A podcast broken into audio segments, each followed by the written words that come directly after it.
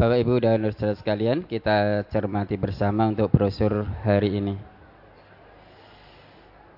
Bismillahirrahmanirrahim.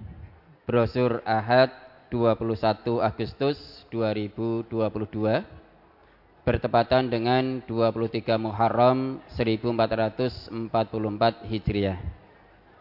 Sabar dan tawakal adalah solusi dalam menghadapi ujian dan cobaan bagian pertama. Sabar termasuk akhlak mahmudah yang melekat pada diri orang mukmin. Sebagai orang yang beriman kepada Allah, kita diperintahkan untuk senantiasa bersabar dan bertawakal selama menjalani ujian-ujian yang diberikan oleh Allah. Karena dengan kesabaran dan tawakal, seluruh ujian atau cobaan dan musibah tersebut bisa dilalui dengan baik, membawa kebaikan, keberkahan, kemuliaan, serta keberuntungan. Pada, dasar, pada dasarnya Allah akan memberi ujian dan cobaan di setiap hambanya sesuai porsinya masing-masing Ujian dan cobaan yang diberikan oleh Allah pada setiap manusia berbeda-beda. Manusia harus berani menghadapi kesulitan dan tetap tabah dalam menghadapi cobaan. Orang yang bersabar mencerminkan nilai keimanan yang kuat. Kedudukan sabar dalam iman bagaikan kepala pada jasad dan tidak ada keimanan tanpa sabar sebagaimana jasad tidak akan berfungsi tanpa kepala. Kesabaran tidaklah muncul dengan sendirinya, tetapi ia harus diusahakan dan dibiasakan agar menjadi sifat utama pada diri kita. Di sinilah dibutuhkan pengorbanan melawan keinginan hati dan perjuangan menahan hawa nafsu. Sementara itu, tawakal merupakan pelengkap sejati sifat sabar. Tawakal merupakan kerja hati memasrahkan seluruh ujian dan cobaan kepada kehendaknya. Tawakal berkaitan erat dengan keriduan kita menjadikan Allah sebagai pelindung dan penolong dalam kehidupan. Kehadiran tawakal dalam diri akan menghadirkan kemudahan dalam mengatasi persoalan, karena kita benar-benar mengharap pertolongan dan kemudahan hanya dari Allah Subhanahu wa Ta'ala. Allah Subhanahu wa Ta'ala memberikan solusi kepada hamba-hambanya dalam menghadapi ujian dan cobaan dengan firman-Nya, "A'udzubillahi minasyaitonirrajim." rajim ولنبلونكم بشيء من الخوف والجوع ونقص من الأموال والأنفس والثمرات وبشر الصابرين الذين إذا أصابتهم مصيبة قالوا إنا لله وإنا إليه راجعون alaihim salawatum mir rabbihim wa rahmah wa ulaika humul muhtadun. Dan sungguh akan kami berikan cobaan kepadamu dengan sedikit ketakutan, kelaparan, kekurangan harta, jiwa dan buah-buahan. Dan berilah kabar dan berikanlah berita gembira kepada orang-orang yang sabar yaitu orang-orang yang apabila ditimpa musibah mereka mengucapkan inna lillahi wa inna ilaihi raji'un. Mereka itulah yang mendapat keberkatan yang sempurna dan rahmat dari Tuhan mereka dan mereka itulah orang-orang yang mendapat petunjuk. Quran surat Al-Baqarah ayat 155 sampai 157. Allah mengabadikan dalam Al-Quran tentang kisah kesabaran dan tawakal Nabi Ayub alaihi salam dalam menghadapi ujian dan cobaan. agar dijadikan pelajaran bagi orang-orang yang datang kemudian. Allah Subhanahu wa taala berfirman dalam surat Sad ayat 41 sampai 44 Wadhkur abdana Ayyub idnada rabbahu anni masaniya syaitanu binusbi wa adab urqud dirijlik هذا مغتسل بارد وشراب. ووهبنا له أهله ومثلهم معهم رحمة منا وذكرى لأولي الألباب. وخذ بيدك ذعسا فاضرب به ولا تحنث. Inna wajadnahu sabira ni'mal abd innahu awwab. Dan ingatlah akan hamba kami Ayub ketika ia menyeru Tuhannya. Sesungguhnya aku diganggu syaitan dengan kepayahan dan siksaan. Allah berfirman, hentamkanlah kakimu. Inilah air yang sejuk untuk mandi dan untuk minum dan kami anugerahi dia dengan mengumpulkan kembali keluarganya. Dan kami tambahkan kepada mereka sebanyak mereka pula sebagai rahmat dari kami dan pelajaran bagi orang-orang yang mempunyai pikiran. Dan ambillah dengan tanganmu seikat rumput, maka pukullah dengan itu, dan janganlah kamu melanggar sumpah. Sesungguhnya kami dapati ia, Ayub, seorang yang sabar. Dia sebaik-baik hamba. Sesungguhnya dia amat taat kepada Tuhannya. Quran surat Sot ayat 41 sampai 44. Tersebutlah sebuah kisah Nabi, yaitu Nabi Ayub alaihi salam. Nabi Ayub adalah seorang yang sangat kaya. Nabi Ayub memiliki hewan ternak, budak, dan juga tanah. Nabi Ayub juga dikaruniai seorang istri dan anak-anak yang baik dan solihah. Namun pada suatu ketika, atas izin Allah, kawanan iblis menghancurkan dan meluluh lantakkan kekayaan Nabi Ayub. Hewan-hewan ternak mati satu persatu sehingga habis tak tersisa. Kemudian disusul ladang-ladang dan kebun-kebun tanamannya rusak dan menjadi kering dan rumahnya terbakar habis dimakan api. Dalam waktu yang sangat singkat, Nabi Ayub yang tadinya kaya raya tiba-tiba menjadi miskin, tidak memiliki apa pun selain hatinya yang penuh iman dan takwa serta jiwanya yang sabar dan tawakal. Ujian demi ujian terus menimpanya. Anak-anaknya meninggal, hartanya habis tak tersisa, ternaknya binasa, sampai ia sendiri terkena penyakit yang sangat sulit disembuhkan. Seluruh badannya digerogoti penyakit, kecuali lesan yang ia gunakan untuk berzikir. Hari-hari berlalu, kerabat dan sanak saudara mulai meninggalkan Nabi Ayub. Tinggallah seorang istri setia yang menemani dan mengurus semua keperluan Nabi Ayub Penyakit Nabi Ayub semakin lama semakin parah. Sekalipun demikian, Nabi Ayub tetap tabah dan menerimanya sebagai cobaan dari Allah Subhanahu wa taala. Keimanannya kepada Allah Subhanahu wa taala tidak berkurang sedikit pun. Justru beliau semakin rajin beribadah dan mendekatkan diri kepada Allah Subhanahu wa taala. Penyakit Nabi Ayub sangat parah sehingga ia hanya dapat berbaring. Semakin lama kondisinya semakin memburuk. Penyakit ini ia derita sudah 18 tahun.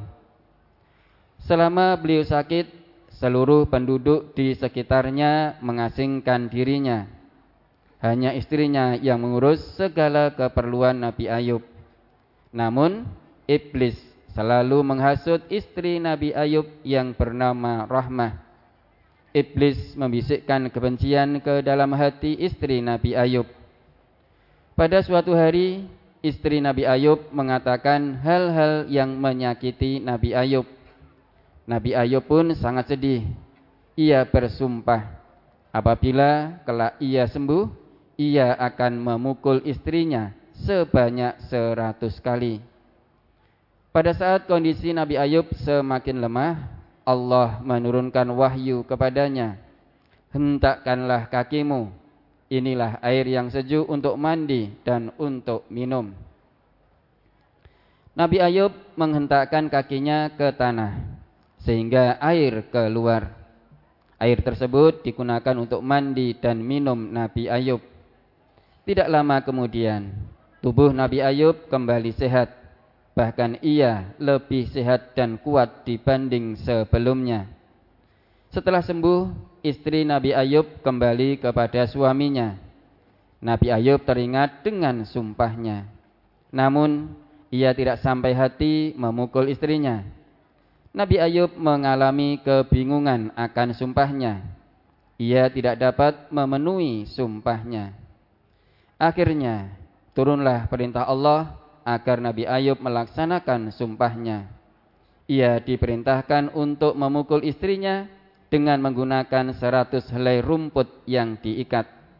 Kemudian Nabi Ayub melaksanakan perintah Allah tersebut dengan penuh ketaatan. Dengan demikian Nabi Ayub telah memenuhi sumpahnya. Ada banyak keutamaan yang bisa kita peroleh dari sikap sabar. Di antaranya, satu, Allah memberi ganjaran terbaik bagi hamba-hambanya yang sabar. Qul ya ibadilladzina amanu taqu rabbakum lilladzina ahsanu fi hadhihi dunya hasanah wa ardullahi wasi'ah innama yuwaffas sabiruna ajrahum bighairi hisab. Katakanlah hai hamba-hambaku yang beriman, bertakwalah kepada Tuhanmu orang-orang yang berbuat baik di dunia ini memperoleh kebaikan dan bumi Allah itu adalah luas. Sesungguhnya hanya orang-orang yang bersabarlah yang dicukupkan pahala mereka tanpa batas. Quran surat Az-Zumar ayat 10. والذين صبروا ابتغاء وجه ربهم وأقاموا الصلاة وأنفقوا مما رزقناهم سرا وعلانية ويدرؤون بالحسنة السيئة ويدرؤون بالحسنة السيئة أولئك لهم عقبى الدار جنات عدن يدخلونها ومن صلح من آبائهم وأزواجهم وذرياتهم wal malaikatu yadkhuluna alaihim min kulli bab. Salamun alaikum bima sabartum fa ni'ma uqbaddar.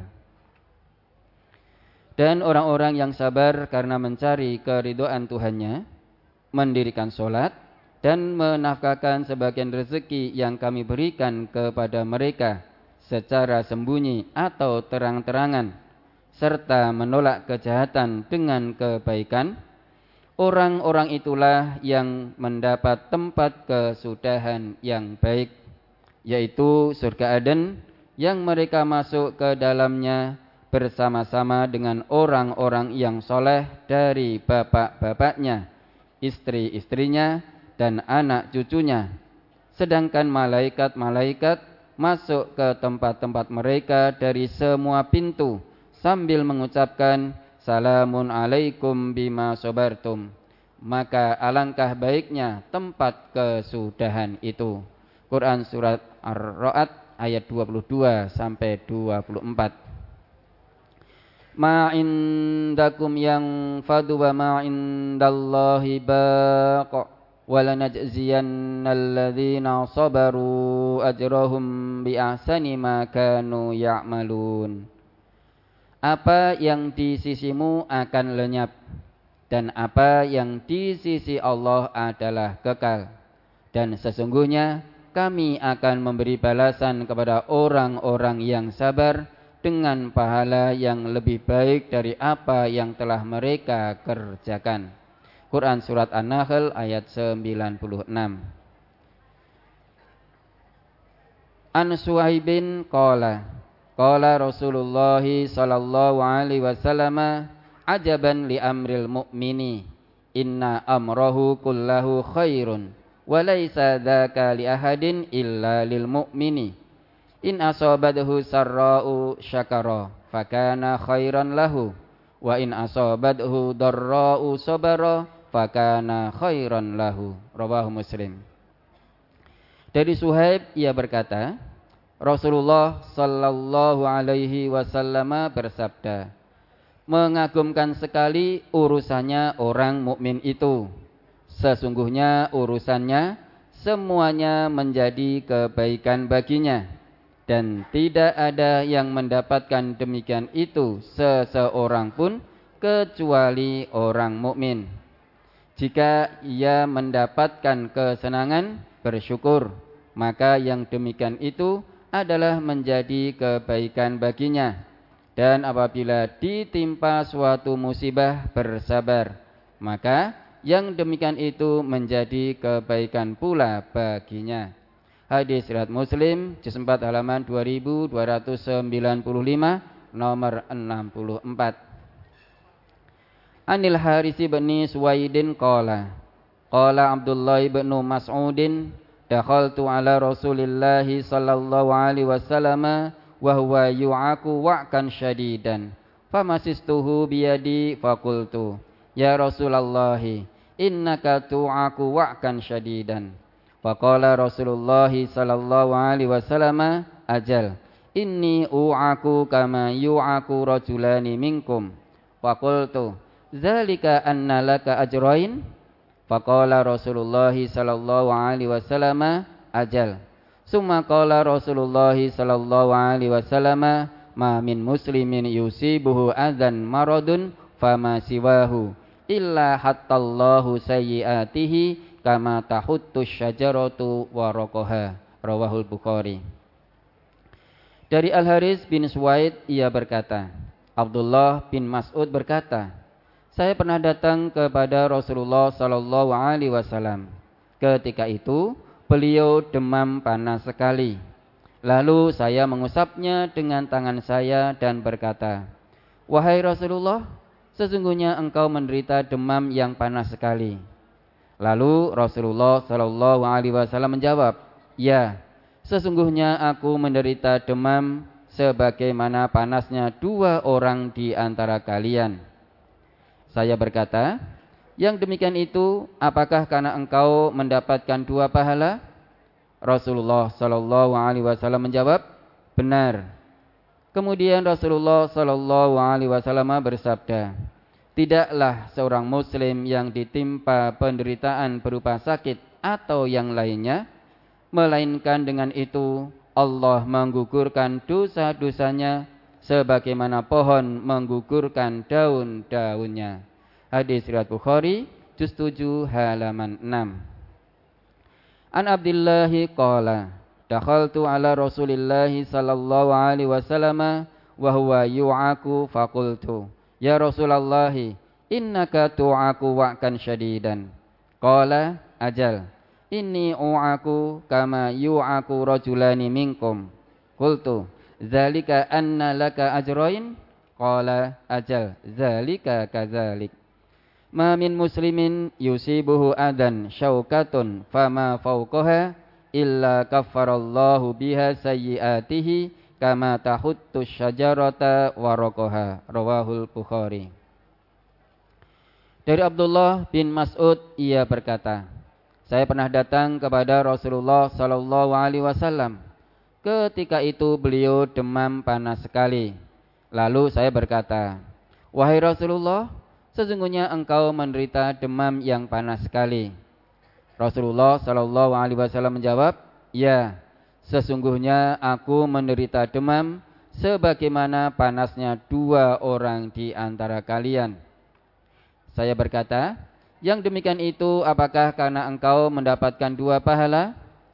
Rasulullah Shallallahu Alaihi Wasallam menjawab, benar, seperti demikian itulah.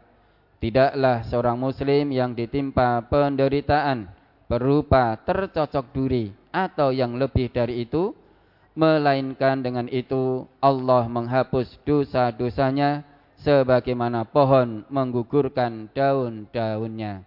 Hadis riwayat Bukhari juz 7 halaman 3. Dua, Allah mencintai dan bersama orang-orang yang sabar. Ya ayyuhalladzina amanu ista'inu bis sabri was salah innallaha ma'as sabirin. Hai orang-orang yang beriman, mintalah pertolongan kepada Allah dengan sabar dan mengerjakan salat. Sesungguhnya Allah beserta orang-orang yang sabar. Quran surat Al-Baqarah ayat 153. Rasulahu wa la tanaza'u fatafshalu wa tadhhaba rihukum wasbiru innallaha ma'as sabirin. Dan taatlah kepada Allah dan Rasulnya dan janganlah kamu berbantah-bantahan yang menyebabkan kamu menjadi gentar dan hilang kekuatanmu dan bersabarlah. Sesungguhnya Allah beserta orang-orang yang sabar. Quran Surat Al-Anfal ayat 46 Wallahu yuhibbus sabirin. Dan Allah menyukai orang-orang yang sabar. Quran Surat Ali Imran ayat 146 bersambung